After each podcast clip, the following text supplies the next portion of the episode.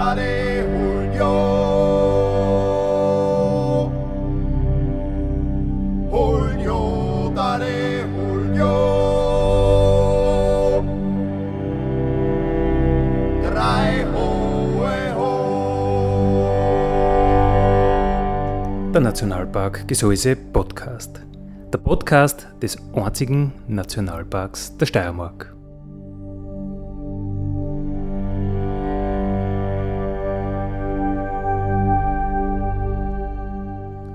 Alle zwei Wochen neu mit Themen aus dem Nationalpark Gesäuse und aus der Nationalparkregion.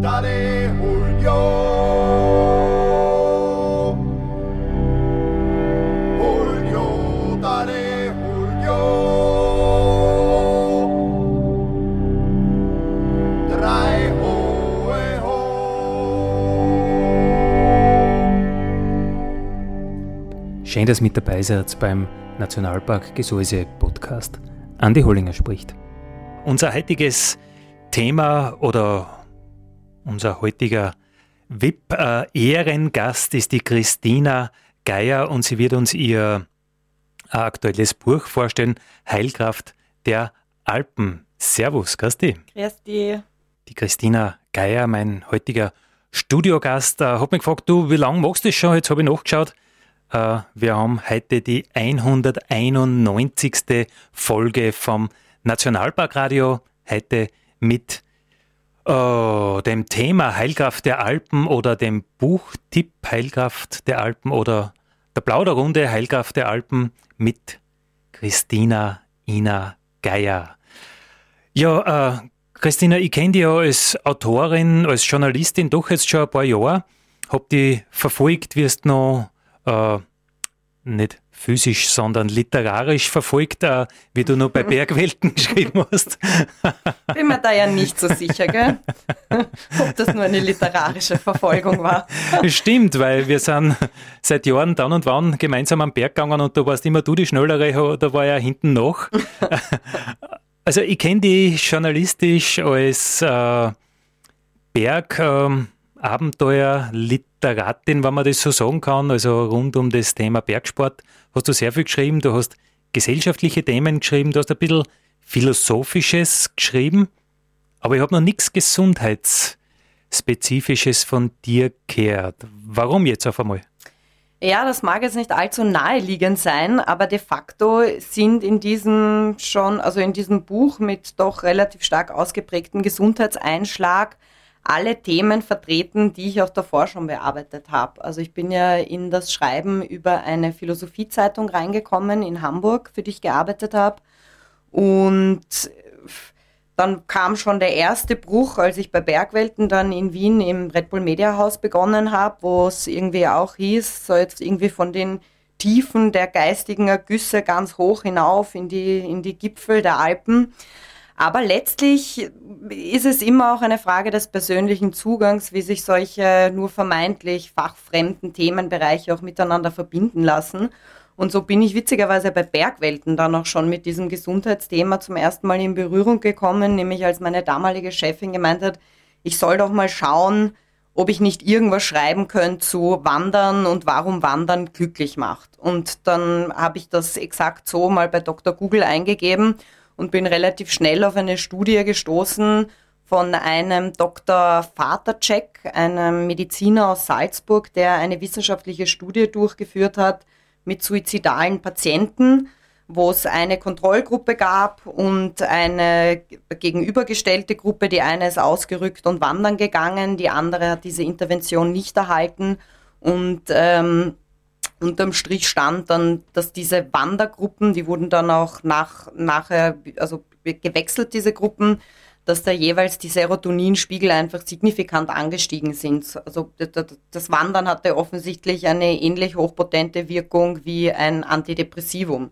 Und das hat mich wahnsinnig beeindruckt und fasziniert, weil ich doch auch schon persönlich durch das selber viel draußen sein, ähm, so eine Art intuitive ja, ein intuitives Gespür, einen Instinkt dafür entwickelt habe, dass die Berge tatsächlich ein Seelentröster sein können. Und so habe ich dann begonnen, mich auch weiter in diese Materie zu vertiefen und war dann auch schon selbstständig, bin dann auch schon ins Gesäuse gezogen, als eben der besagte Bergwelten-Verlag auf ein neues, auf, an mich herangetreten ist und gefragt hat, ob ich nicht Lust hätte, ein Buch zu schreiben mit dem Dr. Arnulf Hartl gemeinsam. Und ja, jetzt stehe ich hier und dieses Buch ist da und liegt auf dem Tisch. 220 Seiten, stark wissenschaftlich äh, fundiert. Ähm, ja, irgendwann war die Zeit einfach reif dafür. Von deine, deine journalistischen Artikel waren ja doch bei Weitem nicht so umfangreich, aber sie dann auch in ein Thema so weit zu vertiefen, offenbar. Absolut. Und da ist natürlich auch ein großes Dankeschön an den Dr. Arnulf Hartl auszusprechen, der in diesem Bereich wirklich Pionierarbeit leistet. Also ist seines Zeichens auch Mediziner und hat an der ähm, Paracelsus Privatmedizinischen Universität in Salzburg ein eigenes Institut gegründet, heißt Institut für Ökomedizin und macht de facto mittlerweile nichts anderes mehr, als wissenschaftliche Studien durchzuführen, um herauszufinden, ob und wie Natur oder spezifische Heilressourcen gesundheitlich positiv auf den Menschen wirken können. Und das beginnt bei, wie Wasserfälle bei Asthma helfen, wie Wandern bei Depressionen hilft, wie, ich weiß nicht, Thermalwasser bei Osteoporose helfen kann. Also der, der beschränkt sich da jetzt nicht nur auf die Berge, das ist halt einfach ein guter Aufhänger, weil wir reich beschenkt sind in den Alpen mit unglaublich vielen Heilressourcen. Aber Natur besteht natürlich jetzt nicht nur aus Bergen, sondern da gibt es ganz viele verschiedene Möglichkeiten, um sich diese, diese Fülle zu, zu Nutze zu machen und zum eigenen Vorteil, zum gesundheitlichen Vorteil auch zu, zu verwenden. Und das ist auch schon der Grund, warum dieses Buch dann letztlich ein Buch geworden ist und nicht nur ein Artikel, weil es da einfach ähm, auch eben federführend durch den Einsatz von Arnulf Hartl ganz viele interessante Studien gibt und Ergebnisse sich herauskristallisiert haben, die es einfach mehr als wert waren, auch genauer betrachtet und vorgestellt zu werden. Äh, Christina, ihr wart zu zweit, der Dr. Arnulf Hartl und du. Äh, wie waren da die, die Aufgaben verteilt? Was hast du gemacht? Was hat er gemacht? Wie ist das gegangen? Ähm, also ich glaube, der Servus Verlag, zu dem der Bergwelten Verlag gehört, war da sehr darum bemüht, mich als eine Art Dolmetscher einzusetzen, weil der Dr. Arnulf Hartl in seiner Funktion als Wissenschaftler und Mediziner da doch eher den trockenen Blick eines nüchternen Forschers auf diese ganze Thematik hat. Und meine Funktion war eher zu versuchen, diese mitunter doch sehr trockenen Studien oder für Fachfremde trockenen Studien so weit übersetzen zu können, dass das für einen normalen Leser verständlich ist, dass der sich damit identifizieren kann, dass der damit was anzufangen weiß. Und diese ganzen wissenschaftlichen Studien sind ja ganz oft auch auf Englisch und mit super vielen Zahlen und irgendwelche Parameter und 100.000 Werte werden da gemessen. Und da war es dann, glaube ich, in erster Linie das mal mein Job, das äh, auf, auf Deutsch zu übersetzen, wenn man das so sagen kann und zu versuchen, das in eine Sprache zu packen, die, die auch für Nichtmediziner einigermaßen zu verstehen ist. Also du hast geschrieben und hast forschen lassen. der Dr. ja, Hartl, ungefähr so. Der Dr. Hartl hat geforscht und hat schreiben lassen. Kann man, kann man die, die Arbeitsteilung so, so zusammenfassen? Ja, eine klare Arbeitsteilung hat ja durchaus auch Vorteile. Und macht auch Sinn, wenn jeder das macht, was er gut kann. Keine Ganz Frage. Genau so ist es. Äh, wenn man sich mit einem Thema viel beschäftigt, äh, dann ändert sich ja die Sichtweise, der Standpunkt. Man sieht vieles anders, als wenn man nur so oberflächlich draufschaut. Jetzt hast dich du mit dem Gesundheitsaspekt da sehr stark auseinandergesetzt. 220 Seiten, wie gesagt, ist das Buch stark. Äh, hat sich deine Sichtweise da verändert vom, ja, wir gehen halt ein bisschen in die Berg zu, wir nehmen fast ein Medikament. Kann man das so weit treiben? Absolut, absolut. Wobei ich sagen muss, dass ich schon, bevor ich wirklich mich in diese Materie versenkt habe, da schon relativ bergnarrisch war. Also ich habe seit Jahren schon ein ziemlich ausgeprägtes intuitives Sehnen nach Natur, wenn man mir das lange entzieht oder vorenthält. Das war auch eigentlich mit der Hauptgrund, warum ich dann aus der Stadt weg bin ähm, und ins heilige Gesäuse gezogen bin.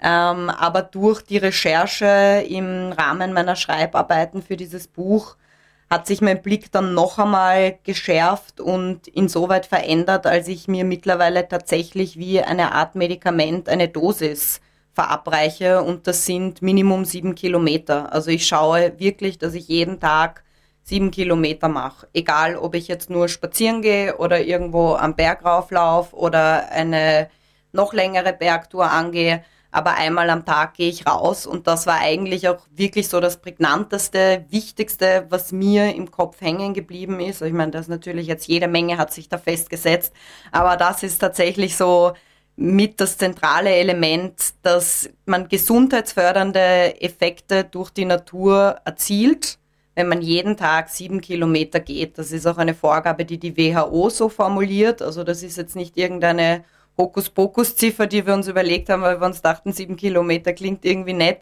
Also das sind tatsächlich auch offizielle Richtlinien und Empfehlungen von der WHO. Wer jeden Tag sieben Kilometer geht, der stirbt nachweislich später, der schläft besser, der lebt gesünder, der kann Herz-Kreislauf-Erkrankungen vorbeugen, dem geht's psychisch besser. Also da gibt's wirklich eine ganze Palette. Und ähm, das klingt jetzt alles natürlich sehr schön, wenn ich das da ins Mikrofon hineinplapper. Aber da muss man wirklich jedem, jedem Hörer einfach nur anraten, das selbst mal zu probieren. Und das ist also wirklich auch an einem Tag, wo gar nichts läuft und man grantig ist. Man ist jetzt vielleicht nach diesen sieben Kilometern nicht himmelhoch jauchzend, überglücklich, aber definitiv nicht mehr ganz so grantig wie davor. Das heißt, du brauchst deine Mindestdosis Bewegung und auch deine Mindestdosis Berg. Absolut. Also wenn man mir das wegnimmt, dann huh, sehe ich schwarz und das ähm, wird auch immer schlimmer. Also jetzt bin ich ja doch schon bald zwei Jahre im Gesäuse und hätte mir gedacht, dass mit den Bergen so unmittelbar vor der Nase, ich habe einen ganz wirklich grauenvollen Ausblick aus meinem Fenster. Ich schaue nämlich direkt in die Nordwände von der Hochtaugruppe und ich hätte mir gedacht, dann werde ich ein bisschen ruhiger und dann bin ich nicht mehr ganz so fuchtig. Fuchtig und muss ständig raus, aber das Gegenteil ist der Fall. Ja? Also man, das ist dann doch auch eine Art äh, Sucht, die da einsetzt. Aber ich würde meinen, diese Sucht ist doch um einiges gesünder als äh, vergleichsweise andere Süchte, denen wir uns so hingeben können. Und gesund ist auch noch. Naja, man begehrt das, was man jeden Tag sieht. Äh, Hat es einmal geheißen in einem sehr, sehr, sehr bekannten TV-Krimi, wenn man das so nennen oder Thriller mit dem Anthony Hopkins. Es wird auch so sein, ja, wenn du die Berge jeden Tag anschaust, dann siehst halt Linien, du siehst Grate, du siehst Strukturen und du denkst da, dort will ich auch noch mal hin und dort gibt es auch noch einen Winkel, wo ich noch nie war. Und es ist auch, also weil wir jetzt gerade auch so beim Blick aus den Fenstern sind, es ist auch ähm, wissenschaftlich erwiesen, das war eben auch eine der vielen Studien, die zu diesem Ergebnis gekommen sind, dass alleine der Blick ins Grüne, wenn man ins Grüne schaut von seinem Zuhause aus, geht es einem besser. Also da haben sie eine Studie durchgeführt mit äh, postoperativen Patienten im Krankenhaus und haben sich angeschaut, welche Patienten schneller gesunden. Jene, die auf eine Betonmauer schauen oder jene, die im, in, aus ihrem Zimmer einen Baum vorm, vorm Fenster haben. Und die Patienten, die ins Grüne geschaut haben, sind tatsächlich schneller wieder gesund geworden. Das, in, es ist, das ist interessant, das kann ich aus eigener Erfahrung bestätigen. Ich war mal im Karakorum äh, am Monat am Gletscher und habe dort halt einen hohen Berg bestiegen und es hat äh, nur halt das Blau des Himmels, das Weiß äh, des Gletschers geben und ein bisschen halt grau-braun vom Fösen und nach einem Monat wieder eine softig grüne Wiesen zu sehen, das war wirklich ein Lustgefühl, also wirklich ein fast ein erotischer Anblick. Absolut und auch das, ähm, und da, weil du auch gemeint hast, das ist vielleicht ähm, gar nicht so naheliegend, wie ich mit meinem Philosophie- und Berghintergrund zu diesem Gesundheitsthema gekommen bin. Da spielen schon noch ganz viele philosophische Überlegungen und Reflexionen eine Rolle. Allein wenn man sich vor Augen hält, warum uns diese Farbe grün so triggert. Das ist evolutionär bedingt. Das lässt sich erklären durch Instinkte, die wir in uns tragen, seitdem wir die Höhle verlassen haben. Also da steckt schon noch einiges ähm, Steinzeitmenschliches in uns drinnen, auch wenn wir das oft vielleicht nicht so gerne wahrhaben wollen. Aber die Farbe Grün signalisiert uns als Mensch, da muss es irgendwo Wasser geben in der Nähe und da wächst etwas, da muss es Tiere geben, hier finde ich Nahrung, hier finde ich Trinken, hier kann ich leben. Nichts anderes macht diese Farbe grün mit uns und unserem Gehirn. Und das ist schon spannend und damit verbindet sich dann natürlich auch diese ganze Problematik der überbordenden Zivilisationskrankheiten, die wir in Großstädten haben. Also wenn man sich anschaut, um wie viel höher die beispielsweise Schizophrenierate in der Stadt ist, dann kann man das wirklich ganz konkret darauf zurückführen, dass uns dort Natur entzogen wird, dass wir alle schmerzlich die Natur vermissen und auch daran erkranken. Das ist mitunter nichts anderes als ein Heimweh nach dem Zuhause, das wir vor vielen, vielen, vielen Jahren verlassen haben. Klingt logisch, macht Sinn. Äh, ich habe ja in der Corona-Zeit einmal vor meiner Haustür kontaktlos dein Buch vorgefunden. Danke sehr vielmals. Alles für den Holy Holly. äh, wann ist es erschienen? Wie viele Millionen Exemplare sind verkauft? Äh, in der wievielten Auflage ist es? Naja, also wäre Corona nicht gewesen, dann wäre es jetzt wahrscheinlich schon ein Bestseller. Nein. Selbstverständlich. ähm, ja, Corona-bedingt hat es leider auch dieses Buch erwischt, sodass sich der Erscheinungstermin verzögert hat. Aktuell soll es am 20. Mai erscheinen und bis äh, dahin haben dieses Exemplar tatsächlich nur meine liebsten Vertrauten und Freunde von mir persönlich erhalten, kontaktlos. Hey, hey, hey, das schmeichelt mir jetzt aber. Ihr hört das Nationalpark Radio, die Sendung vom Nationalpark Gesäuse und ihr wisst doch eh, wir sind der Nationalpark Gesäuse, sagt's niemals Naturpark zu uns. Ein Naturpark, der beschäftigt sich mit, äh, der, mit dem Erhalt der Kulturlandschaft, Schützen durch Nützen.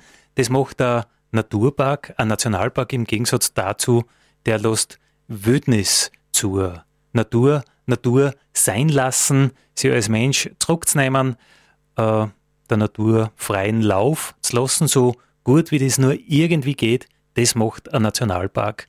Ihr, unsere Stammhörer, ihr wisst das. Und ihr wisst sicher auch, dass auf Techge gesund ist. Und äh, ob heute, ob jetzt ist es offiziell, weil die Christina Geier hat als Buchautorin jede Menge Studien gelesen, wo genau das drinnen steht. Äh, es ist gesund für Körper, es ist gesund für die Psyche, die Seele, wenn man so will. Äh, worauf wirken die Berg mehr? Das äh, seelisch-psychische oder, oder das körperliche? Ich glaube, das kann man so gar nicht sagen. Ähm, was ich selber gelernt habe, ist, dass auch zum Beispiel nicht jeder Wasserfall gleich Wasserfall ist. Also es gibt Wasserfälle wie zum Beispiel den Krimler Wasserfall im Nationalpark Hohe Tauern, der hilft Asthmakranken. Also da verbessern sich deren ähm, Allergene, die Parameter, die Aufschluss darüber geben, nachweislich und nachhaltig wohingegen ein anderer Wasserfall, der Gartelwasserfall, da nicht zu helfen vermag, dafür aber wiederum bei Burnout-Patienten wahre Wunder vollbringt. Also ich glaube, man kann jetzt nicht sagen, dies oder jenes hilft bei psychischen Erkrankungen mehr oder weniger als bei irgendwelchen körperlichen Gebrechen oder physisch indizierten Krankheiten. Was man sagen kann, ist, dass Natur als Gesamtsystem uns gut tut. Und da, da ist es einfach auch wirklich abhängig, glaube ich, was man selber sich erwartet. Wenn man jetzt reingeht in diesen psychischen Wirkungsbereich, dann gibt es da verschiedene Theorien, warum Natur uns da hilft. Also natürlich gibt es diese Erklärungsmuster dann auch bei, bei Krankheiten, die den Körper betreffen. Also zum Beispiel dieser erwähnte Grimler Wasserfall wirkt bei Asthma-Patienten durch Wasseraerosole. Das sind ganz, ganz, ganz, ganz kleine Tröpfchen, die sind in diesem Sprühnebel drinnen, der entsteht, wenn das Wasser auf den Fels schlägt. Und die sind so klein, dass, also die sind zehntausendmal kleiner als die, die Tröpfchen eines Asthma-Sprays und die können deswegen besonders tief in die Lunge dringen. Und genau so ist es auch bei, ähm, bei der psychischen Wirkung. Da gibt es verschiedene ähm, Möglichkeiten zu erklären, warum uns Natur gut tut. Und eine ist zum Beispiel, weil, weil sie unser, unser, unseren Kopf leer macht. Und ich denke mir, jeder, der am Berg geht, kennt dieses Gefühl, dass man beim Gehen irgendwann in einen fast schon meditativen Zustand verfällt und plötzlich an nichts mehr denken muss. Und dann steht man oben auf einem Gipfel und all die Probleme und Sorgen, die einen vorher vielleicht noch gequält haben, scheinen auf einmal ganz weit weg. Und das ist letztlich keine andere Wirkung, als auch ein Lagerfeuer auf uns hat oder ein Fließgewässer, Dinge, die unseren Blick einfangen, Natur, Spektakel und Schauspiele, die, die uns irgendwie faszinieren und bannen, wo wir nicht mehr wegschauen können und wo wir aber auch ansonsten gar nichts denken.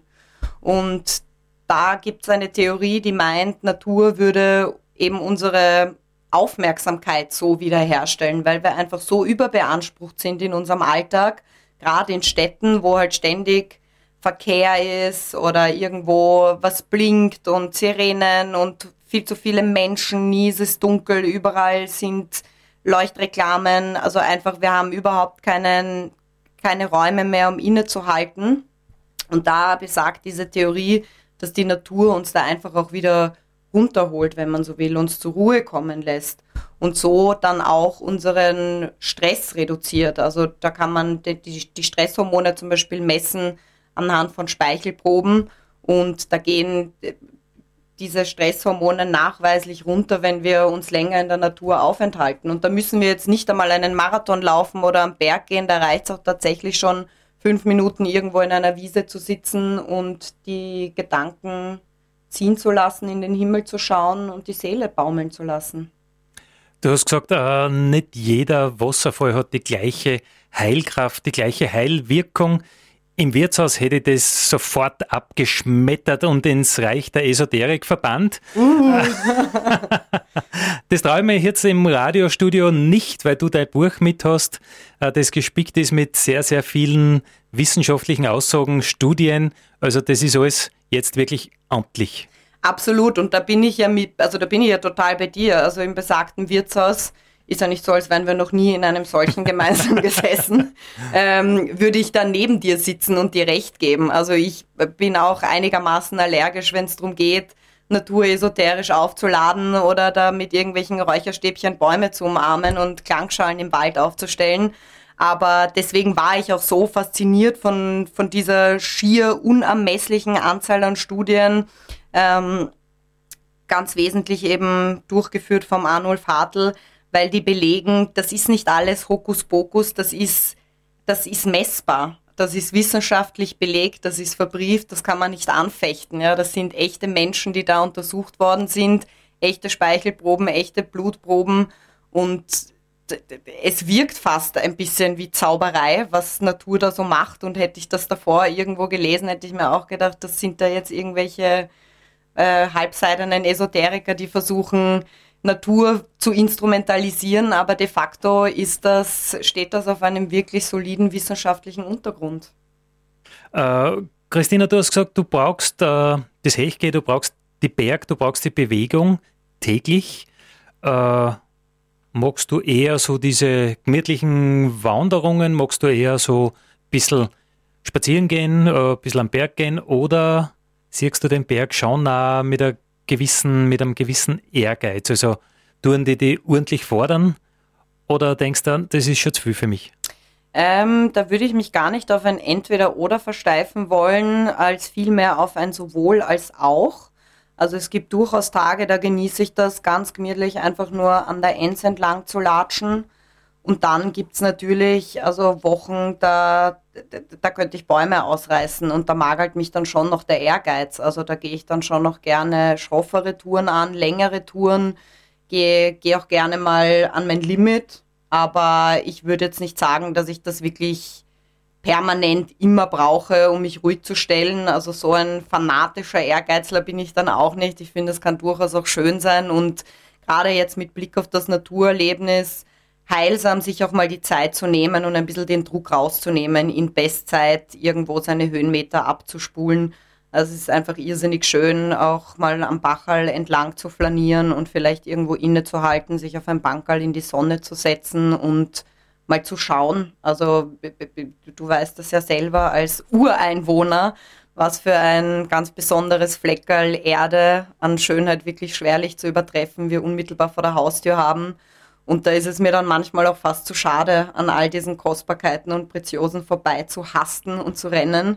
Da muss man sich schon nochmal Zeit nehmen, ein bisschen hinzuschauen, die Vögel zu beobachten, irgendwelche Käferkrabbeln zu sehen, deren Namen ich dann sowieso wieder nicht weiß. Aber zum Glück habe ich ja dann so schlaue Leute wie dich in meinem Bekanntenkreis, die unermüdlich mich immer wieder belehren und aufklären und mir sagen, wie diese Dinge heißen, damit ich es dann beim nächsten Mal erst recht wieder vergessen habe. Aber so, lieber Holly, schau, uns geht der Gesprächsstoff nie aus, weil du kannst mir jetzt für die nächsten Jahre jedes Mal immer dasselbe erzählen und es wird für mich sein, als würde ich es zum ersten Mal hören. Ja, und ich tue ja dann die Namen abwechseln ein bisschen, weil weil du denkst, das ist eh schon Hopfen und Malz verloren. Aber schau, eine Sache habe ich jetzt schon äh, internalisiert und mir gemerkt, das ist die zierliche Federnelke. Also es ist nicht alles umsonst gewesen, nicht alle Mühen waren umsonst. Die zierliche Federnelke, die es auf der ganzen Welt nur zwischen Wascheneck und Hochschwab gibt, also im Gseis ist da so ein, so ein, ein Hotspot für diese Ort. Weltweit gibt es dieses kleine Pflanzerl nur bei uns und ein bisschen drumherum. Also das ist schon beachtlich. Und das gefällt mir natürlich, wenn ich äh, Leute so wie dich, die ja für, für den Bergwelten äh, Verlag oder, oder für das Mediahaus äh, so viel unterwegs waren, äh, dass ich so Leute begeistern kann für so kleine Sachen am Wegesrand. Absolut, also gerade weil du es jetzt ansprichst, die Endemiten, also Arten, die eben regional nur an diesem einen Fleckerl vorkommen, das ist schon wirklich was Besonderes. Und da ist das Gesäuse eine, eine Schatzkiste, kann man sagen. Also österreichweit, wie du es ja auch schon gesagt hast, dieser Begriff ein Hotspot für Endemiten ist. Und ich glaube, um vielleicht auch zurückzukommen auf ein Thema, das du schon angeschnitten hast, nämlich das der Wildnis. Solche Dinge fallen einem auch erst auf, wenn man ein gewisses Wissen angesammelt hat oder die Sinne dafür geschärft werden.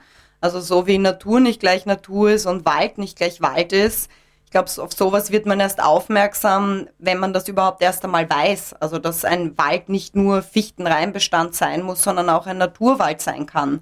Und ich glaube, um solche Dinge wahrzunehmen und genießen zu können, muss man dann eben sich auch ein bisschen Zeit nehmen, um jetzt vielleicht den Bogen zurückzuspannen zu deiner Eingangsfrage, ob, ob ich immer irgendwo rauflaufen will ich finde es auch genauso schön, mit dir einfach nur den Sagenweg äh, nach Jonsbach reinzugehen und mir erzählen zu lassen, was da für Orchideen wachsen. Mit den fast Pensionisten unterwegs zu sein. äh, aber du hast also gesagt, wieder am Tiefstapeln. aber du hast gesagt, äh, manchmal hast du auch große Ziele, die dich richtig fordern. Was könnte das zum Beispiel für diese Saison sein? Also ich muss sagen, seitdem ich hier bin, ähm, war ich schon recht fleißig und habe mir, als ich hergekommen bin, äh, eine kleine To-Do-Liste angelegt. Also jetzt nicht, nicht mit wahnsinnigen Druck versehen, aber doch immer wieder habe ich festgehalten, auf welche Gipfel ich noch rauf will oder was für Geheimtipps es gibt. Also ich habe ja den ein oder anderen wilden Ureinwohner an meiner Seite, der mich da zuverlässig mit, mit Tipps versorgt und das schreibe ich mir dann alles auf und ich hätte mir gedacht, nach einem Jahr, nachdem ich doch relativ viel draußen unterwegs bin, würde diese Liste allmählich kürzer, aber das Gegenteil ist der Fall. Die wird irgendwie immer länger und immer länger. Und jetzt habe ich schon einiges erledigt, aber da stehen natürlich schon nach wie vor große, große Geschichten an. Also jetzt im Sommer. Die da wären? Ja, genau, ja, die genau. Da wären. Achtung, Achtung, vielleicht musst du mitkommen. Na, schauen wir mal. Ähm, die Gesäuseüberschreitung steht auf jeden Fall aus. Das ist, würde ich mal meinen, kann man schon sagen, ein bisschen die, die Krönung ähm, Unbedingt, im, ja. im, im Bergsteigen bei uns. Und die Jan Zimmer würde ich auch gerne machen. Durch die Hochtor Nordwand. Ganz genau. Naja gut, das sind ja große, große, große Ziele, spektakuläre Touren. Äh, ja, hoffen wir, dass das Wetter passt und wenn du sagst, du nimmst mich mit, ich bin dabei. Ganz genau, ja, ich, ich weiß ja, dass das gut funktioniert. Du bist ja ein äh, altbewährter, probat probater Bergkamerad, würde ich sagen. Wir waren ja schon relativ oft gemeinsam in der Hech und also letztes Jahr eben ein wirkliches Highlight für mich war unsere gemeinsame Reichensteinbegehung. Ja, das war super natürlich. Totenkipfel, Ostgrad, Reichenstein, Ostwand und dann den Normalweg, der ja absolut nicht zu unterschätzen ist, den wieder ober. Ja, war eine nette Sache, keine absolut. Frage. Absolut. Und das sind dann also Tage wie diese sind, an die man sich ja ganz besonders gern erinnert. Also so schön die Abende dann auch gemeinsam im Wirtshaus sind oder wenn man mal irgendwo nur auf einen Café geht, aber das sind einfach so besondere Tage, die herausstechen und einem ganz, ganz stark auch in Erinnerung bleiben. Und das wiederum finde ich, ähm, um auch aufs Buch zurückzukommen, zeigt einmal mehr, dass die Natur da schon eine gewaltige Kraft entfaltet. Also dass sich solche Erlebnisse und gemeinsame Tage so einbrennen und man sich so gern an die zurückerinnert, da muss man einfach festhalten und sich eingestehen, die Natur macht was mit einem. Äh, Christina, du bist ja voriges Jahr den Lux Trail äh, abgegangen, alle elf Etappen. Was hat das gemacht mit dir? Mm, eine ganze Menge. Also den Benefit, den man hat von einer Bergtour oder diesen täglichen Spaziergängen, wie auch immer man das sieht. Es sind ja dann schon immer so wohl dosierte Portionen und am Abend ist man wieder in den eigenen gemütlichen vier Wänden. Und elf Tage unterwegs zu sein, alleine, wirklich in Wildnis, also das, das glaubt man ja gar nicht, dass so ein unverdächtiges Fleckerl in der Mitte Österreichs der Ort ist, wo das wilde Herz Österreichs schlägt, ja, wo es Dinge gibt wie Urwald und nicht domestizierte Katzen und also unvorstellbar, ja, dass wir so, so eine Wildnisbastion haben und damit sind wir europaweit wirklich gut aufgestellt und, und ja, Wildnis ist selten geworden. Und da einzutauchen und auch beruflich nutzen zu können, also das war ja an sich auch ein, ein Rechercheprogramm für mich. Also sich da mit der Materie intensiv auseinandersetzen zu dürfen und das dann leibhaftig auch sehen zu können, unterwegs zu sein mit Rangern, die einen damit Futter für die Recherche versorgen, das ist schon wirklich was Besonderes und diesen Trail kann man echt nur jedem ans Herz legen, der eine Naturverbundenheit spürt, sich gerne bewegt und die Sinne auch schärfen möchte. Wie geht's deinem Umfeld mit deinem neuen Leben, dass die Berg so im Mittelpunkt stehen? Du bist ja von Wien ins Gseis gezogen. Was sagen deine Freundinnen dazu? Ach, die, die naschen da jetzt mit, die kommen mich relativ brav besuchen. Und ich habe das große Glück, dass ich mir auch hier mittlerweile einen recht soliden Freundeskreis aufgebaut habe. Und ja, damit war der Abschied jetzt auch nicht allzu schwer, weil ich mir meine Liebsten aus Wien behalten habe. Die kommen mich noch hier besuchen. Und ab und dann, wenn auch äh, mit Bauchweh, rücke ich ja doch nochmal zurück aus nach Wien auch. Aber im Großen und Ganzen freut sich natürlich jeder für mich, dass ich da mein Glück gefunden habe und das habe ich wirklich. Das ist ein perfektes Schlusswort. Und es gibt noch eine Nummer, die ich gern anspülen darf, aber zuerst sage ich noch einmal das Buch an. Heilkraft der Alpen, äh, erschienen im Bergwelten von äh, Bergwelten Verlag, äh, außergeben von Arnulf Hartl, der wissenschaftliche Part, und Christina Geier der Part, der macht, dass wir das verstehen. Dade Julio, Julio, Dade Julio, drei hohe ho. Das war der Nationalpark Gesäuse Podcast für heute. Ich freue mich, wenn ihr wieder mit dabei seid in 14 Tagen. Vielen Dank.